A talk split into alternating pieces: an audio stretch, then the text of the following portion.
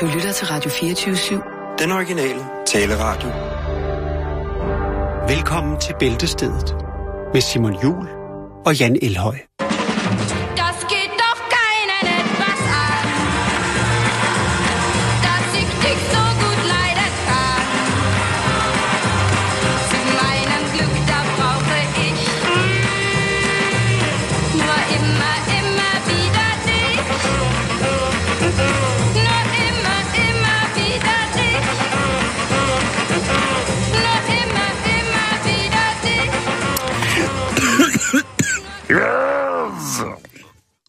Eftermiddag. God torsdag eftermiddag, og rigtig hjertelig velkommen til endnu en omgang af Bæltestedet her med lidt tysk til at starte med. Det kan jo være, at der er nogen af jer, der sidder derude netop nu, og der har øh, noget så ukristeligt som vinterferie.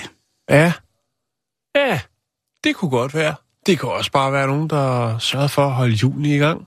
Du, lige præcis. Altså, du kan jo du kan starte med at sige dig selv, hvis du, har, hvis du har vinterferie nu, så nyd det lidt mere, end du ellers ville have gjort. Fordi ja. lige om lidt, så er det slut. Så er du enten arbejdsløs, eller på arbejdsmarkedet, og så er der altså, så er ferie noget, man, øh, man tager for at overleve. Så hvis du bare lige skal sidde og nyde det lidt nu, så er det altså, så er det rigtigt. Så er det det rigtige at gøre netop nu. Tak for de vise ord. det ved jeg ikke. Jeg havde bare sådan en artikel i hovedet om, hvor vigtigt det er at holde ferie, Ja. og om hvor lidt, at, eller de mennesker, som har industriferie eller skoleferie og sådan nogle ting, sager, hvor lidt de værdsætter deres ferier, og hvor meget det kan stresse dem, fordi at de tænker for meget på deres arbejde i ferierne. Så hvis man nu har vinterferie en uge, hvis du nu sidder nede i LaLandia nu, ja. Og tænkt, nu er I taget på den her super familietur til LaLandia, der var et godt tilbud, ja. I måske taget to venner, vennefamilier afsted til LaLandia nu med ungerne, fordi så kan de, der er Altså, vennepar. vennepar, ja, undskyld. Og der, der tænker jeg bare, husk i aften, når ungerne er blevet drukket fuldt lagt i seng, husk nu at gøre noget godt for hinanden. Ja. Gå ned på en af de fantastiske restauranter. Ja, eller bowlingcenteret, eller Ja. badmintonhallen. Nej, jeg tænker, samles i, i en af husene, hvor ungerne ligesom er, ikke stedt til hvile, det lyder så bizart, men øh, de sover nu, og så, så fyr den af. Så start et rave, altså giv den, giv den fuld, giv den fuld skalle. Masser, ja, jeg ved ikke, om I kan lide teknomusik, men ellers er et heavy rave. Gør noget, hvor I giver mm. den fuld smadret, hvor at, øh, børnene står op og er helt knust over, der bliver larmet for meget og ikke ved, hvad der sker. Lav en scene, kom nu i gang. Naboerne, de der tyskere, der har kørt fra, fra det gamle Østtyskland op for at holde ferie i LaLandia og få, altså, de skal banke på vinduerne for, at I skal stoppe nu. Det, det er lige før, I skal få en henstilling fra receptionen om, at nu, hvis I ikke stopper festen nu, så er det altså goodbye rut, og så ud fra LaLandia.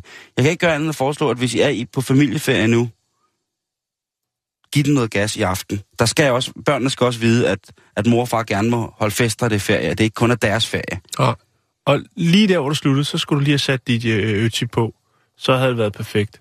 Jeg har noget, der er meget bedre end DJ Ötzi. Ja, hvad er det?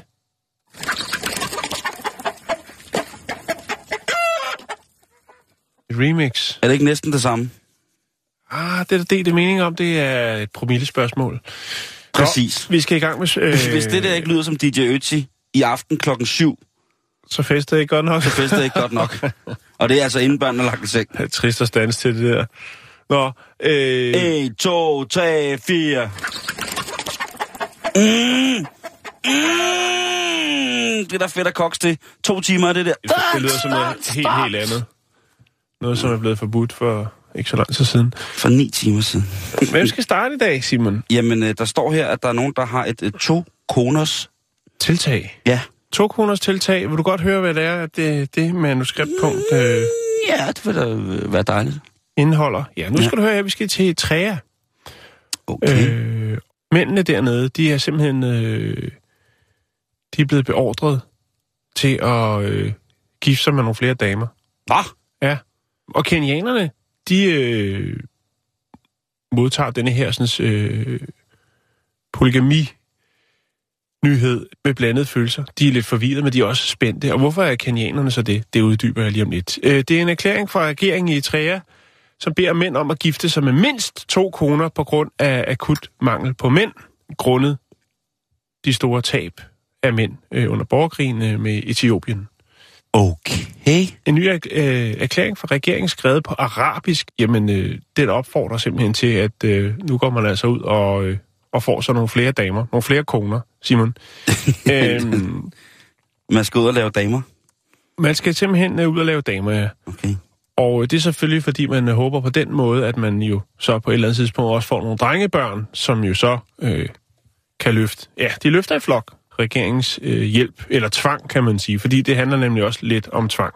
Så de, de, nu kønsbestemmer de også produktet af, hvad der skal komme ud af det her flerkoneri. Nej, det gør de ikke, men, de, men altså, De er måske også bare et land, hvor det stadigvæk er så stenalagtigt, at man ser det bedre for drengebørn end piger. Er det sådan, der? nej, men det er fordi, der er mandemangel, Simon. Så jo, hvis det nu får en 3-4 koner og laver nogle børn og kommer nogle drengebørn ud, det, så kan man hæve gennemsnittet. Okay, vi taler altså om, Det er at... det, det øh, ud på. Det, så det er ikke noget religiøst. Vi taler faktisk om, om det, der hedder biodiversitet. Vi taler om, at der skal yeah. blandes flere blodlinjer, yeah. fordi der skal sættes flere mænd i verden, således at vi kan få... Ja. Ja, jeg troede ellers... Man skal, hver mand skal gifte sig med mindst øh, to koner. Øh, og nægter han at gøre Altså, det... skal de? Ja, Er det ved lov? det er ikke endnu. Det, det, er, det er et ønske fra regeringens side, som. Okay. jo nok øh, ender med at blive eksekveret helt øh, seriøst. Hvis en mand nægter at gøre det, så skal han øh, underkastes livsvarigt fængsel med hårdt arbejde. Den kvinde, som forsøger at forhindre sin mand i at gifte sig med en anden kone, straffes med livsvarigt fængsel. Det står der i hvert fald i den her erklæring, som er, er blevet øh, oversat fra arabisk.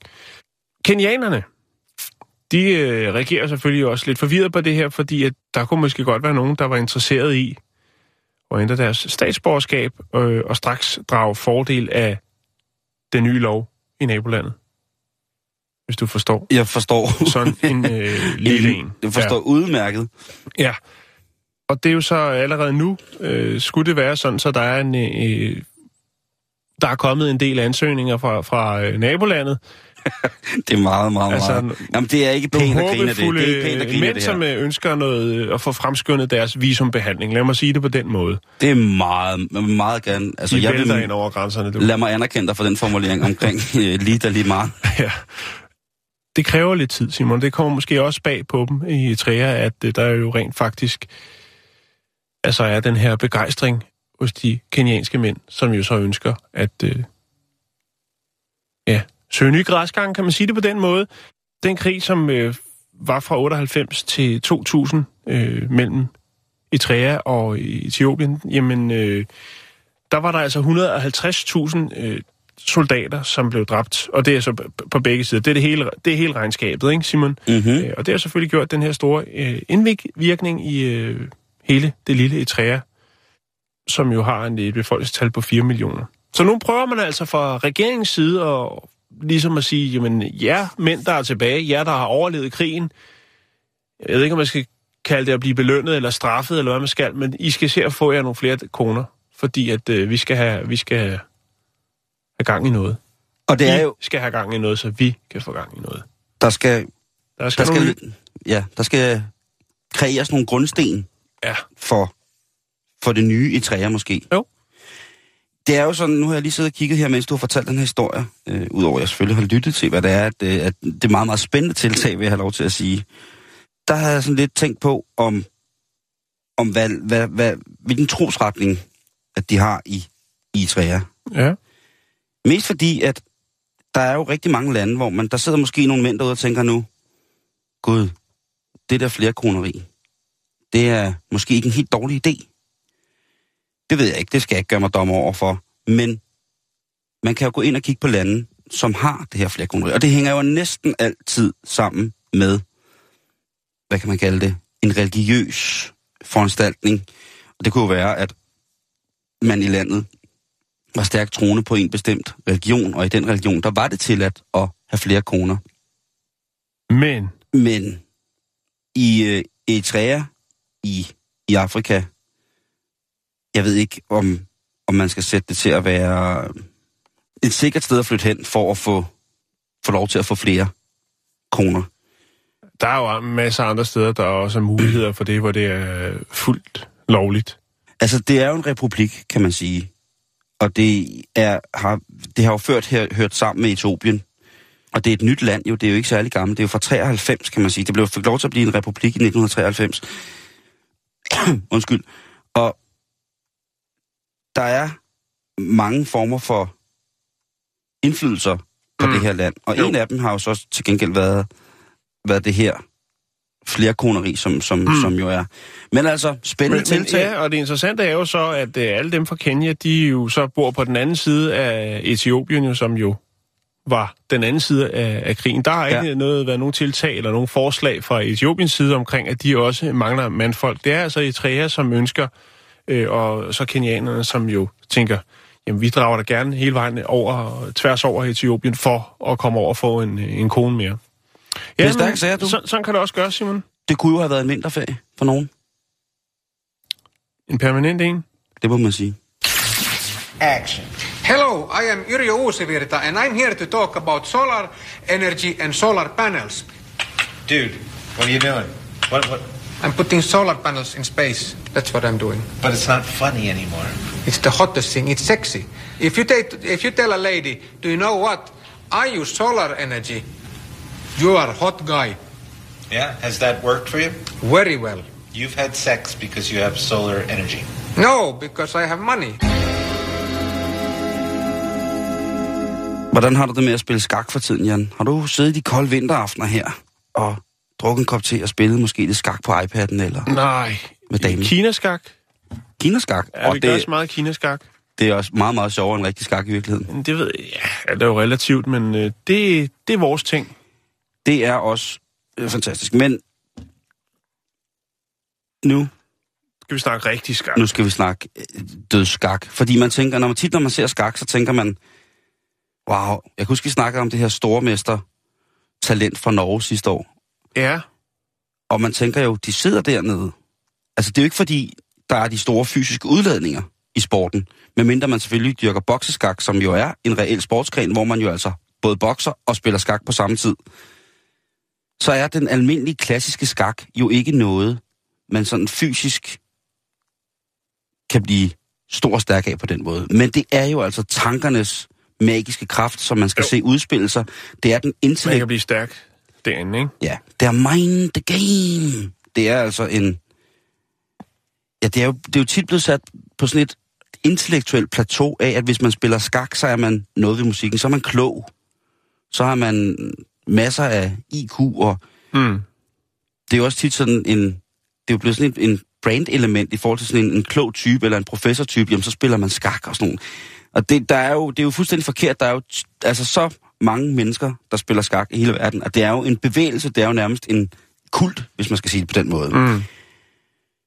Jeg er gået lidt ned i skakkens historie, fordi at der er sket sindssyge ting i, i skakkens historie. Og specielt når man tænker på, at det er det her spil, hvor der jo altså sidder to mænd over for hinanden og rykker rundt på nogle brækker. Så Og har de et kvinder. ur. Hvad siger de? Det kan også være to kvinder. Det kan være to kvinder, det kan være en kvinde og en mand, der spiller sammen. Ja. Altså, der kan være så meget.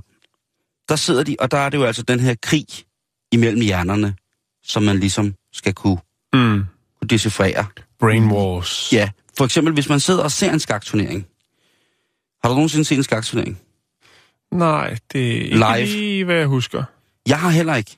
Jeg følger gerne med i, i avisen, hvis det er. Men Ja, det kunne man i gamle dage. Det var fantastisk.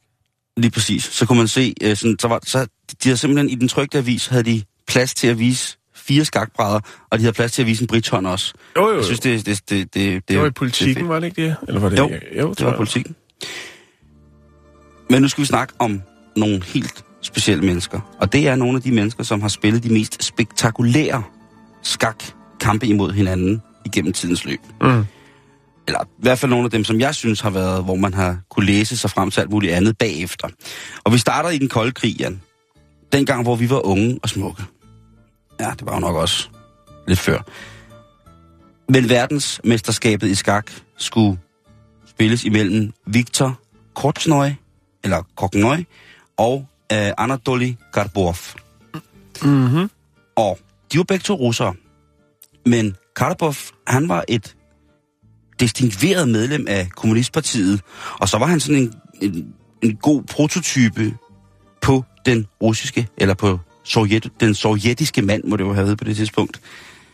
Og ligesom alle andre dygtige sportsfolk, eller fremtrædende mennesker, der kunne repræsentere en et smukt billede af kommunismen ud til, jamen så fik Karpov jo altså både støtte fra staten, eller han fik jo ikke både, han fik alt af staten, altså så fik han jo en, en lejlighed. og Han fik et liv af staten. Ja, det gjorde han. Han fik en lejlighed, han fik chauffør, han fik... Altså alle de rigtige ting. Han var, altså, der belønnede fællesskabet en af de stolte kammerater, som så kunne vise, hvad, hvilke former for hjernemuskler i skakteknisk regi russerne også besad. Kortsnøj på den måde, eller Kortnøj, han var en rebel. Han var, en, han var flygtet fra det russiske regime til Holland, til Nederlands Holland. i 1976. Og dernede fra, der sad han konse- konsekvent og kritiserede det russiske system og alt, hvad der var galt med det i forhold til... ja, det er jo 10 år før øh, Gorbachev, altså det er jo, det er jo glasnost, vi snakker her. Det er 10 år inden glasnost. Det er Noste Glas. Nos det glas. det er glasnosser. Det er 10 år før, at, øh, at det træder til. Så er det lidt mere måske. Han sidder faktisk og, og, og, og, og er modstander af det, han kommer fra. Mm. Så da de to skal mødes i en finale, der kunne du jo godt se, at det, der er det jo nærmest, altså... Det er jo en international krise, der kunne være under, op, under opsejling der.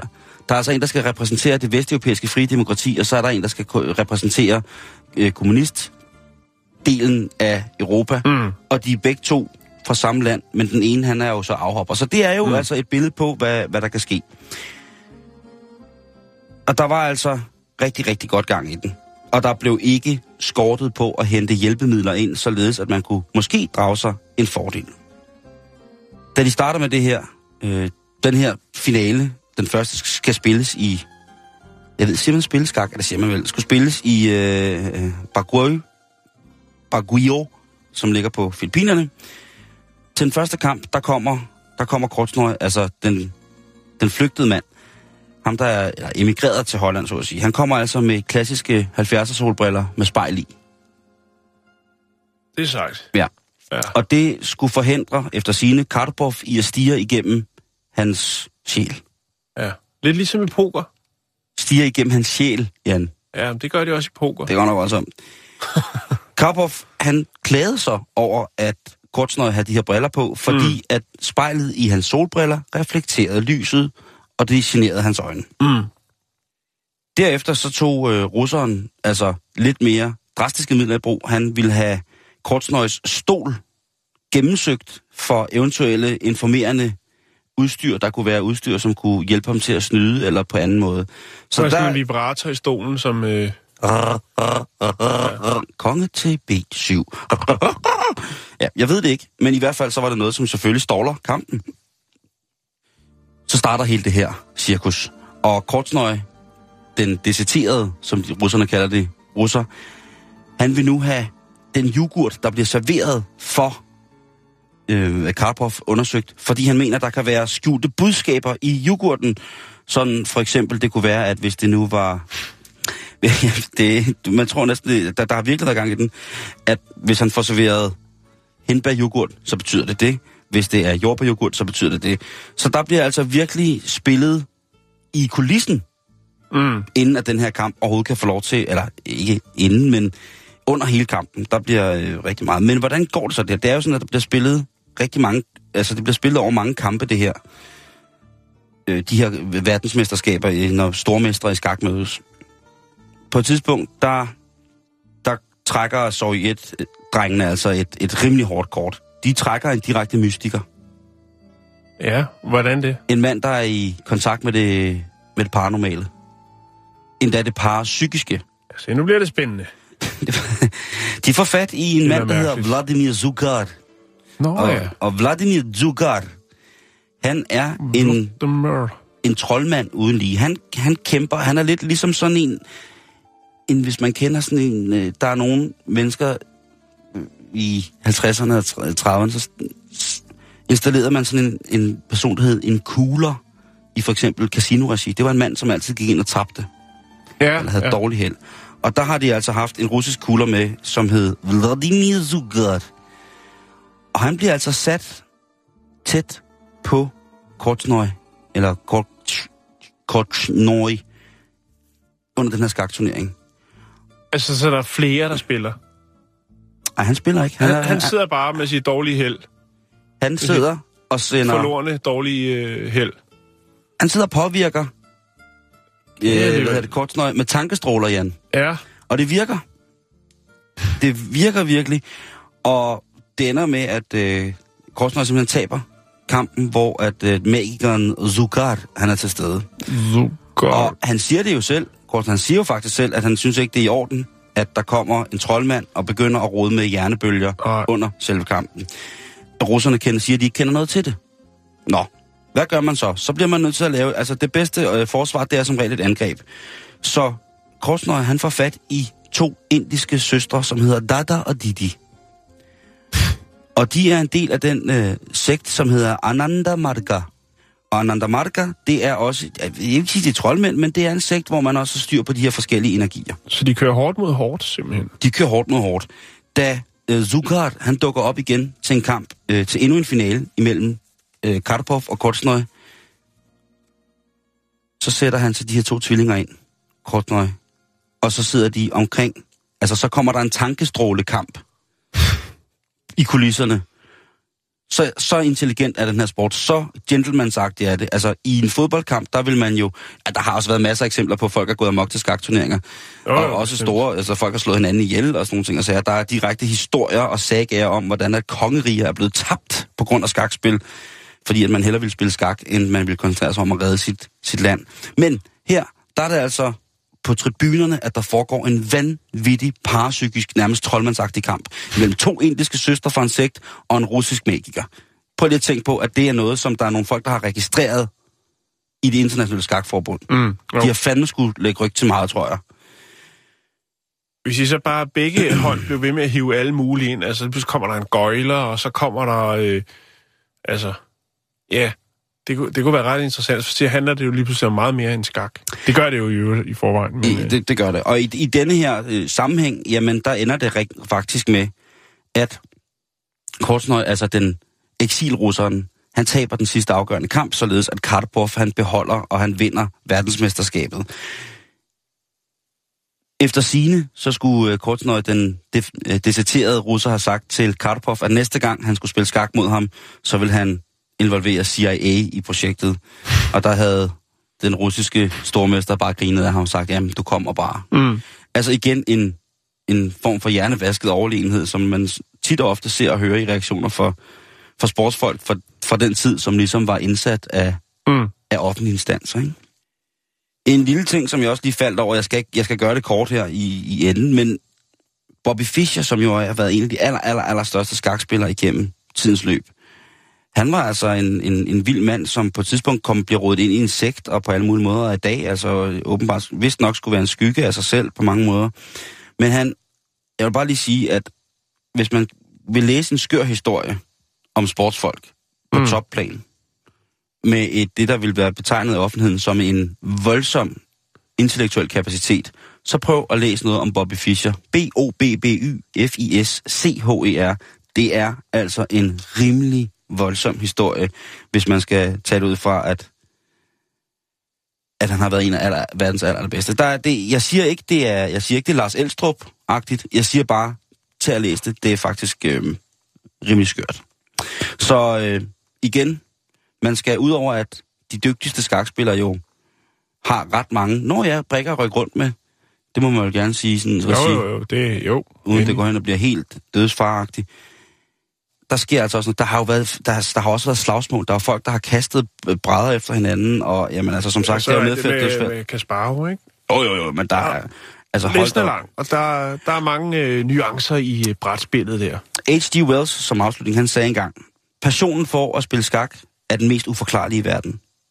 Det er det mest altabsorberende erhverv, man kan påtage sig. Det er der, øh, det er det i, i skak får man mindst indfriet det begær, man ville have haft. Det er en formålsløs udvækst på selve livet. Det er noget, der kan tilindegøre en mand. Man kender ikke anger, før man har følt anger i skak. Så kan man jo Skakanger. lige præcis, eller som jeg kalder det, skak, gak, gak.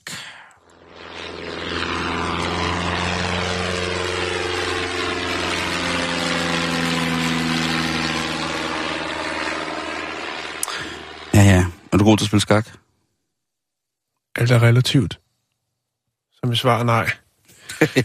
Det, jamen, jeg, jeg følger med dig.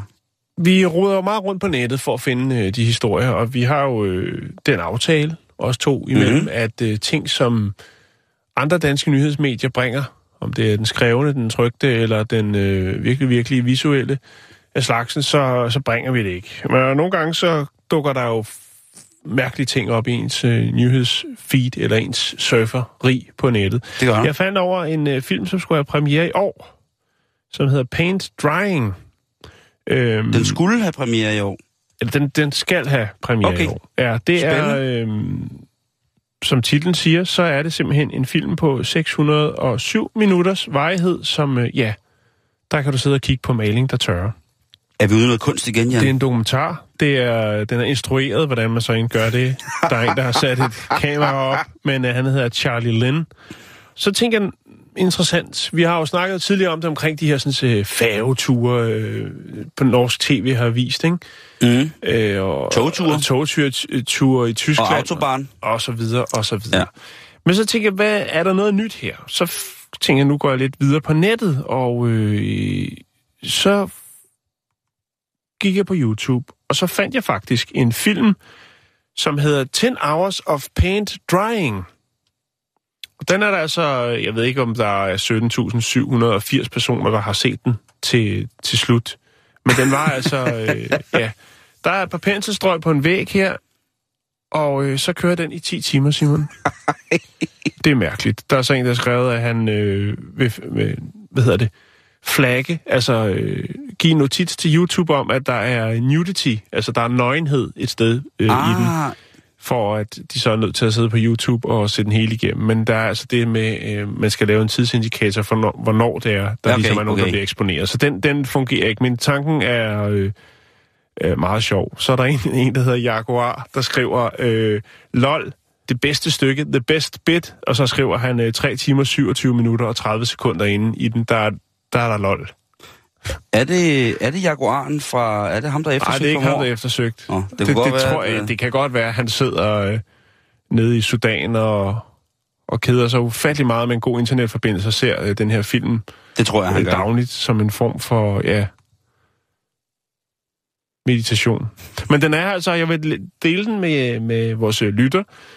Man kan jo eventuelt have den kørende i baggrunden, mens man laver mad. Eller hvis man øh, har brug for lidt send i, i sindstilstand, så kan man også, altså, ja, kan de prøve at scrolle frem til, skal vi prøve at se, 9 timer og 37. Jeg vil bare kunne se, om man kunne se. Jeg, kan, forskel? jeg kan altså ikke se nogen forskel. Men det, det, det, det kan man altså se. Man kan også, hvis man øh, ikke så meget er til det, så kan man også se Donald øh, Trumps face, øh, undskyld, ansigt, øh, som kører i loop. Det er godt nok øh, lavet lidt anderledes. De har mast hans hoved lidt sammen.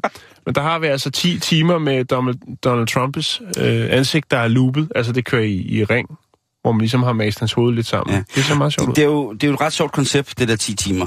Ja, Fordi det er jo noget, som der er opstået på nettet i løbet af... Altså, det har været sådan en, en frille, der har kørt underground, om man vil sige, på, på, på nogle forskellige Hvis- ja, hvis- undernet i lang tid, hvor man ligesom får 10 timer af noget, der er fuldstændig komplet umuligt. Ja. Og i det hele taget er det jo komplet umuligt i hele taget at få 10 timer af noget på en YouTube-ting. ja.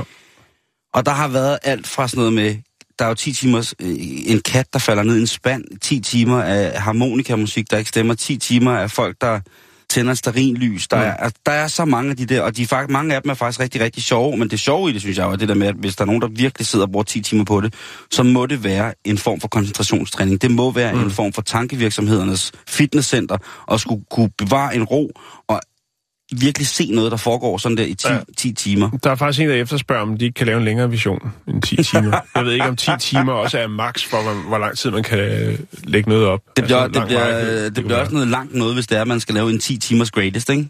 Hvis Jo. man ligesom skal have en compilation med 10 timers greatest, så kunne det godt gå hen og blive ret voldsomt, tror du? Jo, men øh, prøv at- jeg lægger, jeg lægger et fint, fint link op til øh, 10 timers maling, der tørrer. Men sige, så ved jeg ikke, om den film, der så kommer her i 2016, så er et remake, eller om det er en bedre lyssætning, eller hvad det er. Den er Det, 3D. måske. Surround. Muligt. Ah, det bliver spændende. Ja. Jeg glæder mig til den øh, animerede version af lige præcis den film.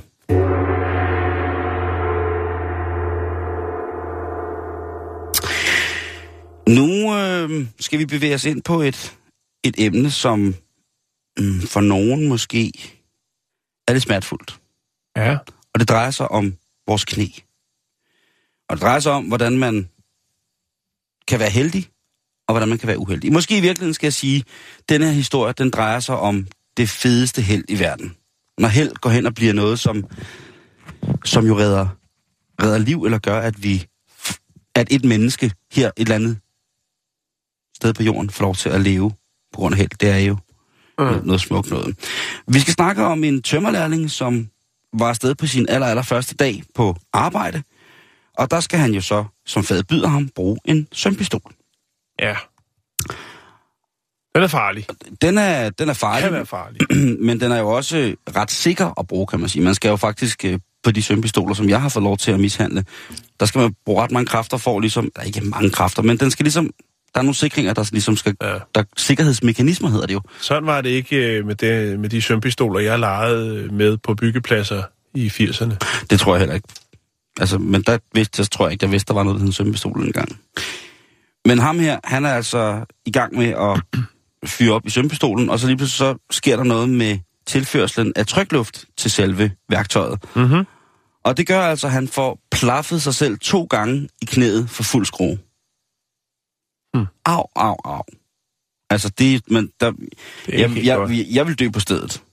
Jeg ved godt, man siger, ej, det vil du ikke. Men jo, det vil jeg. Hvis jeg blev skudt to gange i knæet med en sømpistol, så vil jeg dø på stedet. Så vil jeg være bange for, hvad, hvad jeg ellers skulle finde på at Jeg gøre ved mig selv. får lov til det, men... Nå, øh, hvis det er en selv, der skyder en... Altså, det er fandme badass at skyde sig selv i knæet to gange med en, en sømpistol.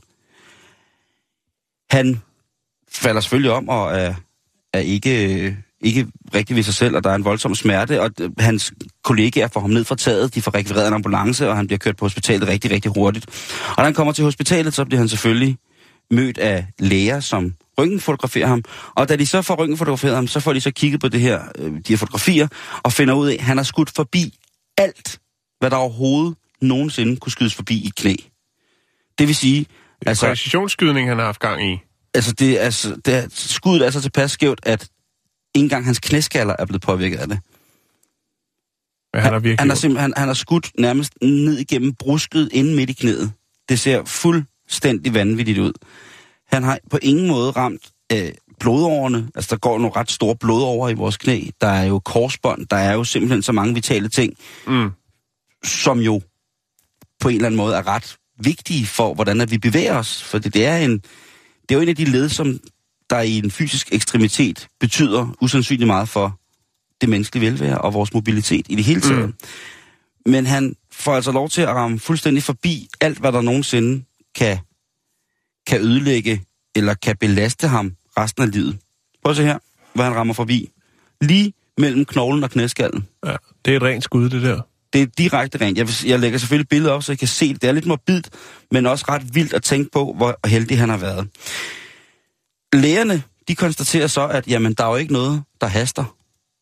Nej, Fordi... så han bliver sat ud øh, på gangen Ja. og vente. Er 11 timer.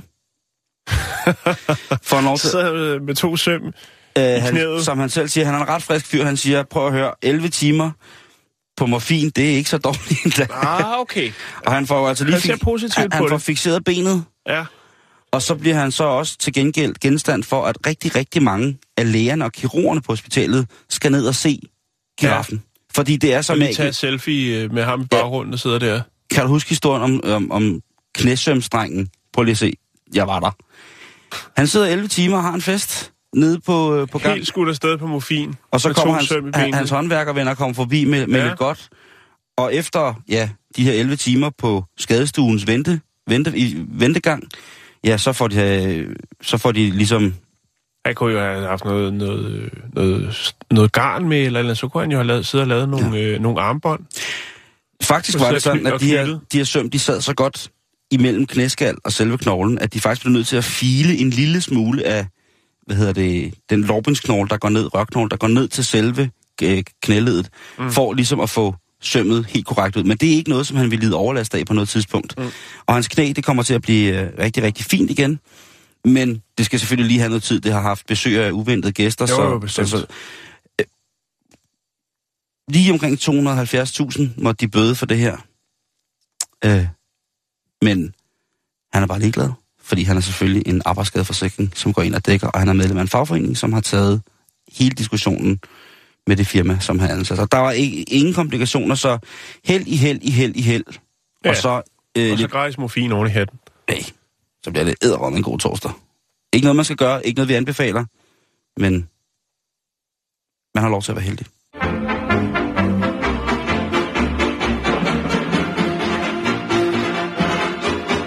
Sport to radość i siła, i siła, i siła, że oj, na ech. Sportowiec przy pracy przegoni, przegoni od choćby trzech. Tak jasne jak habry, jak habry, jak habry ma ślep, ja dwa. Solo, wesoło i hop, la la. Nå, øh, der er jo ikke noget bedre end hjemmebag, Simon. Det skulle måske lige være uh. andres hjemmebag. Uh, nej, får man ikke lige lyst til en småkage? Eller en gulerodsbolle? Ja, jo, tak. Nå, og øh, det er der jo mange rundt omkring, der, der syntes og nok er enige i. Og øh, det er man også i det, der hedder Green County i øh, Wisconsin i USA. Her der øh, har Lisa sammen med sin mand øh, et øh, landbrug, men også et øh, bed and breakfast.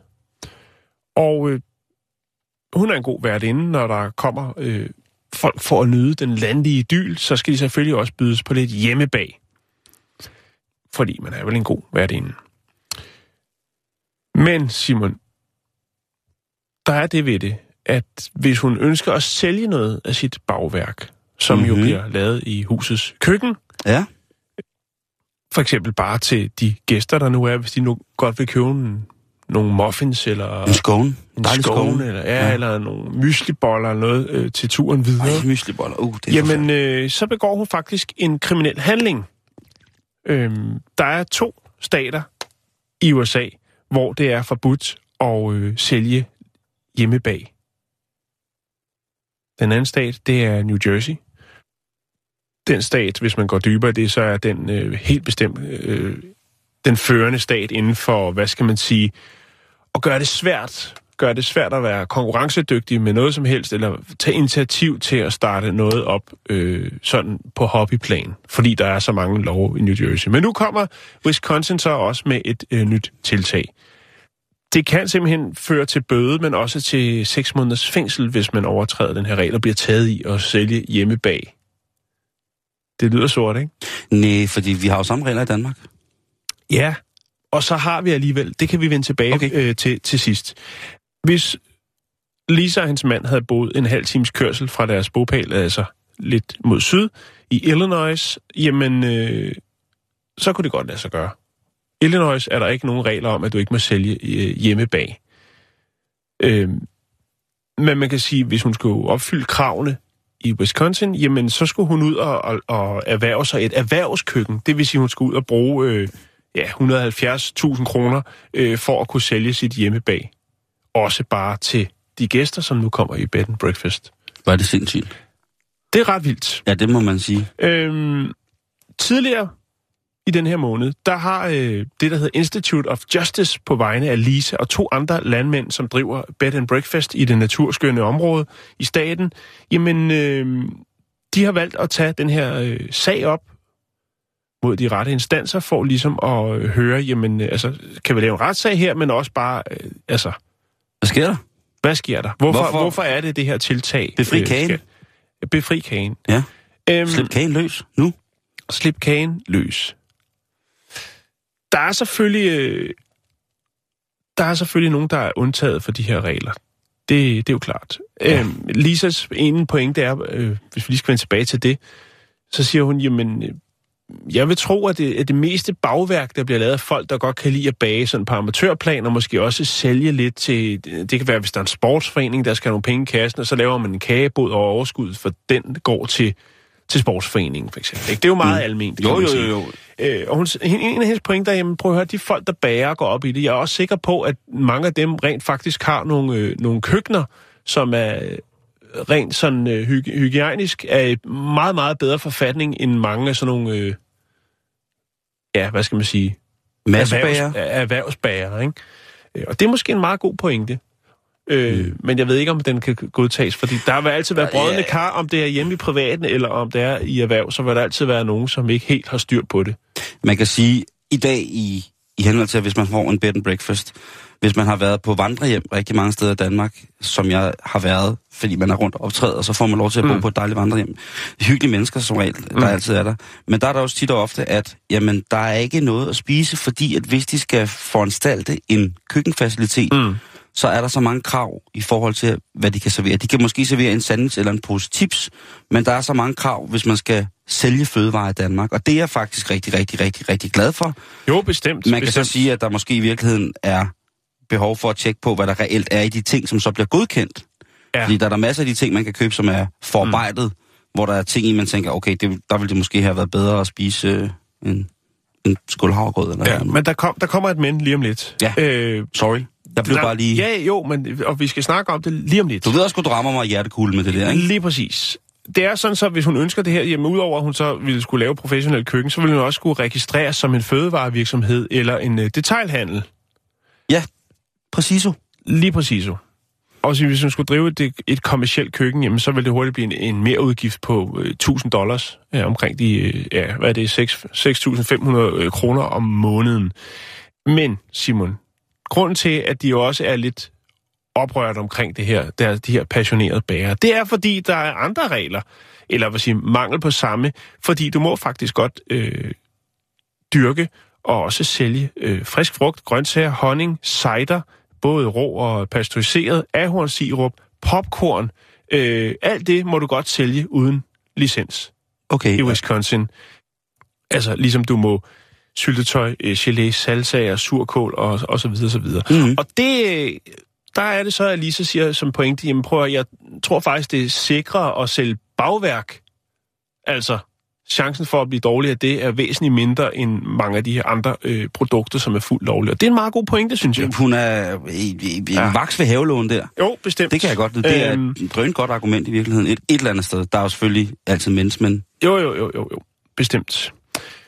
Og så var det så, jeg tænkte på det her med, altså, øh, hjemmelavet er jo egentlig også blevet, altså fænomenet hjemmelavet. Der står tit, når du står nede i supermarkedet, så står der på leverpostejen, at den er hjemmelavet. Jamen, det er Men det er jo ikke, det er altså, jo ikke, det er, det er lige... ja, det er jo ikke sådan, som man siger til, til, til medarbejderne, prøv at du må godt arbejde hjemme i dag, og så får de nogle øh, leverpostejsbakker, og hvad der nu ellers skal til, og så står de derhjemme og, og fyrer op. Det er jo ikke sådan, det foregår. Det er jo blevet sådan et, øh, et kommercielt begreb. Altså, hjemmelavet er jo, øh, er jo færdigknippet. Altså, der er, ikke, der er ikke noget at komme efter mere. Nej, det, nej, det, nej. det koncept, det kan man ikke bruge til en skid. Øh, og det er jo den vej, som mange andre af de her... I før var hjemmelavet et kvalitetsbegreb. Ja, I dag der er det sådan noget, der får en til at stå af. Fuldstændig. Og, og, og ja, det jeg tænker, det er, hvis du, hvis du kører ud på landet, mm. der er smukt, og du ser, der er en gårdbutik, nu mm. går jeg ind og køber noget honning, eller hvad det nu kunne være. Et ja. eller andet, som de kan øh, producere der. Øhm, så, er det, så står der faktisk aldrig nogensinde, eller meget sjældent, at det er hjemmelavet, der står mere, hvor det er fra. Det vil sige, hvis gården Mm. hedder et eller andet, Lønstrup Gård, eller hvad den nu hedder, så står der det. Så står der Lønstrup Gård, øh, pickles eller æble, Ja, et eller andet. præcis. Der står aldrig hjemmelavet. Det, det er simpelthen, øh, hvad skal man sige, blevet kommer- kommercielt at bruge øh, ordet hjemmelavet. Og hvis man skal komme med sådan en helt stor, klam, virkelig løftet pegefinger, Ja, den er små, små, nok stor. Og smurt ind i lort, ikke? Jo. Så skal vi sige, at vi skal æderrødme tage os sammen, før økologi ikke også får fuldstændig samme mening som hjemmelavet. Ja. Den er tung. Den er tung, men Ja, jeg, jeg, tung. jeg slynger den ud nu. Jeg slynger den ud nu, at den er, Ja. økologien bliver knippet, Mm. elsket igennem på en grim måde. Ja. Jo, Så- men altså... Øh, lige for at slutte af, så kan jeg sige, at øh, det her Institute of Justice, de har faktisk kontaktet øh, fødevarestyrelser øh, afdelinger i 25 forskellige øh, største, de største byer i USA, for at få ned om der rent faktisk har været nogle sager med folk, der ligesom har, øh, har øh, hvad skal man sige, anmeldt, at de har købt noget hjemmebag og fået det dårligt af det. Og der har ikke været et eneste tilfælde af nogen, der har henvendt sig til fødevarestyrelserne i de 25 største byer i USA, for at klage over, at de har siddet på potten, eller har fået øh, ufrivillig harskov på kinden, eller et eller andet, fordi de har spist øh, hjemmebag. Det synes jeg altså er, det synes jeg er værd at tage med Ja. på, øh, på, på, på den der liste. Og så er det jo altså også det der, man kan sige, som du selv, som, som du snakker om i starten, der, det er jo det er jo så problematisk at gerne vil sælge noget godt at spise til folk, fordi der er så mange Mm. Eller det er jo ikke problematisk, det er jo rigtig rart, at vi har en kontrol, der er så stærk, at, Jo, at den, den instans, som, som hedder veterinærerne, eller dem, som er fødevarekonsulenter, som tager ud og tjekker, at det er, jo, det er jo rigtig godt, at vi på en eller anden måde har, har så hård en kontrol. Men jeg, tror bestemt. også, jeg tror også, at vi, altså det ved jeg ikke, tror du ikke også det, at man i den kontrolfase er kommet til at slå rigtig, rigtig meget godt ihjel? Jo, Ved, jo, jo, ligesom, bestemt. netop ved at sørge for, at der ikke står alle mulige tosser ude i en, i en garage og hælder gammel slik over på nye dåser, som man siger. Jo. Og sådan nogle ting. Altså, at der kommer de kontroller, men så har man Jo, så også slået noget i den anden ende ihjel, med at man kan sige, at vi måske til gode ser mest de forarbejdede fødevarer, de forarbejdede ting, vi skal have, i stedet for at sige, jamen måske var der noget, var det fedt at bringe hjemmelavet og økologi tilbage, som noget, der rent faktisk betød, at der var en, en forskel på, mm. på hvad man ellers kunne få i, i samme kaliber, eller med samme, øh, samme ingredienser, ikke? Enig. Det, det, det må jeg skulle sige, at det er stærke, stærke, stærke, stærke sager. Nå, lad os komme videre. Ja, lad os sige. Tak for info. You may have heard of it. You may have seen someone smoking it, like those burnout bohemians or that crazy eyed custodian at your school. Do you know the blunt truth? I'm talking about marijuana. Ja, sikkert noget. Vi øh, skal lige have en lille slags øh, politinyt her, og jeg, jeg sætter ikke jingle på, fordi det er ikke helt som, som sådan politinyt. Det, er nok, det handler nok mere om, om en person, som, som har haft det lidt svært med at finde ud af, hvad, hvad verden skulle indeholde, og hvad er godt egentlig. Altså, hvad er rigtig godt for dig, og hvad er rigtig, rigtig skidt for dig. Og vi skal til Mainz. Ingen ringere steder end, end Mainz, en yndlingsby af hele verden. Og der bliver politiet tilkaldt, fordi at de har hørt, at der sidder en mand og roder med noget forskelligt. I den vestlige del af byen, der finder de så en 44-årig mand, som øh, er blevet overvåget, fordi han har ramt nogle, hvad kan man sige, han har tjekket ind med nogle plusord ved at købe nogle forskellige store mængder af kemikalier. Så politiet, de har tænkt, vi må heller lige køre ud og kigge på, hvad det er, han sidder og roder med i sidste ende. Ja. Okay.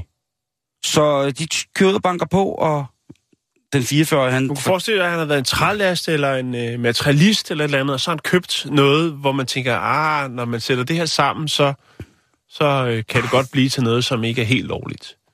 Er det det ligesom, yeah. lidt ligesom på i Walmart, hvor jo øh, folk de køber og stjæler ingredienserne til at mm. producere crystal meth, og nogle gange så bliver de så ivrige, så de faktisk ikke engang kan vente til de kommer ud af butikken, måske ud af deres pickup truck, hvor de producerer det, som jeg har hørt om, hvor der, den er eksploderet. Nogle gange går de også bare ud på øh, Toilet. Walmarts toilet og producerer det. kører dejlig amf. Så han har... Øh, Han, har er, han er blevet, ligesom blevet tjekket ud af nogen, og jeg tror jo også, at, jeg, at hvis man i dag bestiller, øh, når jeg to tons gødning og øh, alt muligt andet, sådan tændsatser og elektroniske ja. dele, og man så bor på, øh, på fjerde sal midt på, Ja. på, på Nørrebro og ikke har nogen mulighed for at... Men tro mig, det, det, det sikkerhedsnet i Danmark, det fungerer fint. Dengang jeg lavede det program, der hed øh, Dumt og Farligt på, mm. På Zulu, Mm. der, øh, der havde vi jo gang i... Øh, Man sprang i meget i luften. der sprang vi meget i luften og lavede mange forsøg, og der blev også søgt en del på nettet på nogle ting, som så gjorde, at øh, til tider, når vi optog, det var nede, øh, nede omkring Næstved, når vi optog dernede, så var det tit, at nede for enden af vejen, det var jo langt ude på landet, mm. Forholdsvis langt ude på landet, ja. øh, så holdt der en øh, sort stationcar et stykke derfra og observerede. Og en dag var der så en, der gik derned og, og, og, og snakkede med dem, og det var så nogen fra, øh, ja, fra PET, Ja. som godt vidste, hvad vi lavede, men de skulle bare lige ned for... Tjek, at de nu også brugte det, som I havde købt til at lave det, I sagde, I gjorde. Ja, som vi siger, der var jo tilladelse til det hele, mm. Men, men det er åbenbart bare et øh, maskineri, der bliver sat i gang. selvom Jamen, de det jo er godt, det. Jeg øh, tror jo, kan se. altså hvis Det vi er nu lige skal... Det er jo noget, der giver tryghed, Simon, Jo, vi kan også lige, vi kan Men også det smide, giver også overvågning, det er selvfølgelig vi rigtigt kan også lige smide noget, smide noget nøje af, fordi at nu er jo her i starten af året, der blev vi jo øh, kendt som det, en af de mindst korrupte lande i verden. Og enten, altså korruption, det er jo sådan, at hvis det er sådan en form for rowdy korruption, som er åbenlys, så kan man jo godt se det. Jeg ved ikke, hvorfor jeg taler om det her nu, men det, nu, nu synes jeg bare, du gør det. Det er fordi, du bliver tændt. Ja, jeg er blevet tændt af det, ja, Jan. du er blevet fugt i. Øh, og der, øh, ja, det er også. Det har været lang tid. Men i hvert fald, det der øh, korruption, det er jo, når folk finder ud af det. Og jeg tror i Danmark, vi er jo det her tillidssamfund, der tror jeg, vi er så gode til at gemme vores hemmeligheder. Ikke? Jo. Altså, vi er så gode til at holde på nogle ting, så at, ja, altså, selvfølgelig kan vi da også skjule korruptionen. Og korruptionen, den har jo utrolig mange ansigter. Men jeg kan love dig for, at jeg er ret sikker på, at der er et rigtig, rigtig godt, jeg ved ikke om, hvordan Jo, der er et rigtig godt net af folk, eller der er et rigtig godt net af robotter, vil jeg faktisk kalde det, software-robotter, som kan, hvis vi søger på vores net på et eller andet, så skal vi nok blive fanget i det. Jo, jo, jo. Og så skal det nok dukke op et eller andet sted. Jeg siger ikke Echelon, men jeg, jeg siger Nej, bare, at, at der er nogle systemer, der er nogle robotter, ligesom... Og det er også, øh, altså helt simpelt, så er det jo bare det, der hedder cookies. Hvor man, øh, når man sidder og søger på noget, så nu kan jeg for eksempel se her, der står der, øh, jeg har søgt på et eller andet på et eller andet tidspunkt, hvor der så dukker en Rolls Royce op, som de mener er noget, jeg har brug for, Ja. øh, en blå avis. Skal jeg lige se, hvad jeg får at kugges her? Jeg har brug for... Jeg har brug for Nørrebro fysioterapi. Ja, det er det, du har brug for. Nå, men videre til, Ja, til, det er til program. Han, han er blevet op... Ja, det hedder Aflyttet, og det er med Anders Kirf, og det er en af verdens bedste radioprogrammer. Mm. Øh, og det er lige præcis her på stationen. Men i ham her, han har altså siddet, og så har han ofte haft... Altså, så har de jo fundet ud af, prøv at høre, ham her, han, han ruder altså lige lidt for voldsomt med et eller andet. Så nu tager de, tog, tog de ud til ham, og ganske rigtigt, så, så havde han et forholdsvis stort laboratorie kørende. Ja. Og politiet, det var jo med, med det helt store, at de kom anstigende der, ikke med bombe, squat og hvad det alt sammen hedder. Og han siger, prøv at høre, I er fuldstændig taget fejl. Jeg er ikke et ondt menneske. Jeg er en, I'm not a bad guy. Ich bin, ich bin nicht schlecht. Jeg ved ikke, hvad man siger. Ich bin eine øh, mytefærd. Ej, det tror jeg bare betyder en træt hest. Han er i hvert fald, han har sit på det rene. Han siger, jeg laver ikke bomber. Jeg laver amfetamin. Nå, okay, så kører vi da igen. og mine sneen. Han, han var, han var, altså, han var knust over, at politiet kunne tro, at han var en person, der ville ødelægge samfundets ved og vel. At han på nogen måde ville skade andre mennesker. Han, han er ude, det er ret sjovt, fordi så... Så han følte sig, øh, han følte sig øh, han, krænket øh, han følte sig og krænket. sagsøger nu. Ja, Mener du det? ja, Nej, det er løgn. det er rigtigt. Han følte sig krænket af folkspolitik under falsk anklager ville slå mennesker ihjel. Det havde han slet, slet ikke overhovedet nogen intention om. Han skulle bare lave lidt til husbehov. Han laver, han laver bare lidt crystal meth. Han laver bare lidt, øh, lidt godt gøjl til nissefingeren af glas, som folk kan sidde og suge på under broerne. Nej. Han er med andre, med andre ord rigtig, rigtig rasende over, at det lige pludselig er sket. Øh, politiet derimod, de øh, har jo så, øh, når han så involverer, involverer en advokat i det, så bliver politiet jo nødt til at tage, tage afstand for det, men de har faktisk varetægtsfængslet ham. Fordi at han jo også, også på stedet indrømmede, at det var hans opskrift, der blev brugt til... Altså, han havde i gang med Breaking Bad derhjemme, ikke? Oh. Og nu er han altså... Ja, men det er det hjemme bag, Simon.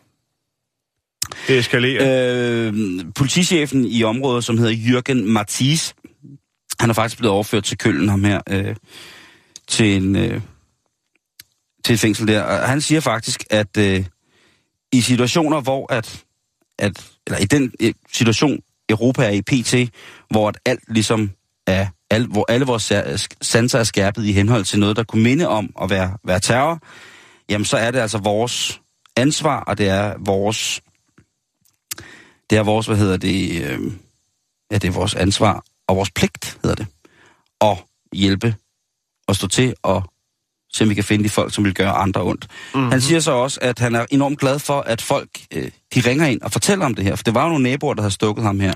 Og han siger, at det er noget af det aller, aller vigtigste, det er, at man skal huske at stikke sin nabo. Ej, han siger ikke, at man skal huske at stikke sin nabo, men han siger, at lige så snart man ser noget mistænksomt, så skal man ikke tøve med at ringe. Ja. Og så siger han også, det er også mega Det kan tysk, bare være en, øh, en guldpladebil, der holder i indkørselen øh, i weekenden, hvor man Præcis. tænker, det der, det er sort arbejde. Så siger han, så siger han, og det er jo så der, hvor det bliver rigtig tysk og folkspolitik, der siger han altså, ja, heller ikke en gang for meget, end en gang for lidt i sådan nogle situationer. Der, der synes jeg, der gøder han altså paranoiaen rimelig, rimelig flot. Ja, ja. Men okay, øh, det skal tyskerne have. Det er, det er godt rent. Jan, Ja, vi når ikke mere i dag. nej, det gør vi ikke. Det gør vi sgu ikke, øh, men vi er tilbage igen i morgen. Tro mig. Så facebook.com bæltestedet, der er vi i hvert fald at finde. Og indtil da, så have en fortsat rigtig, rigtig dejlig dag.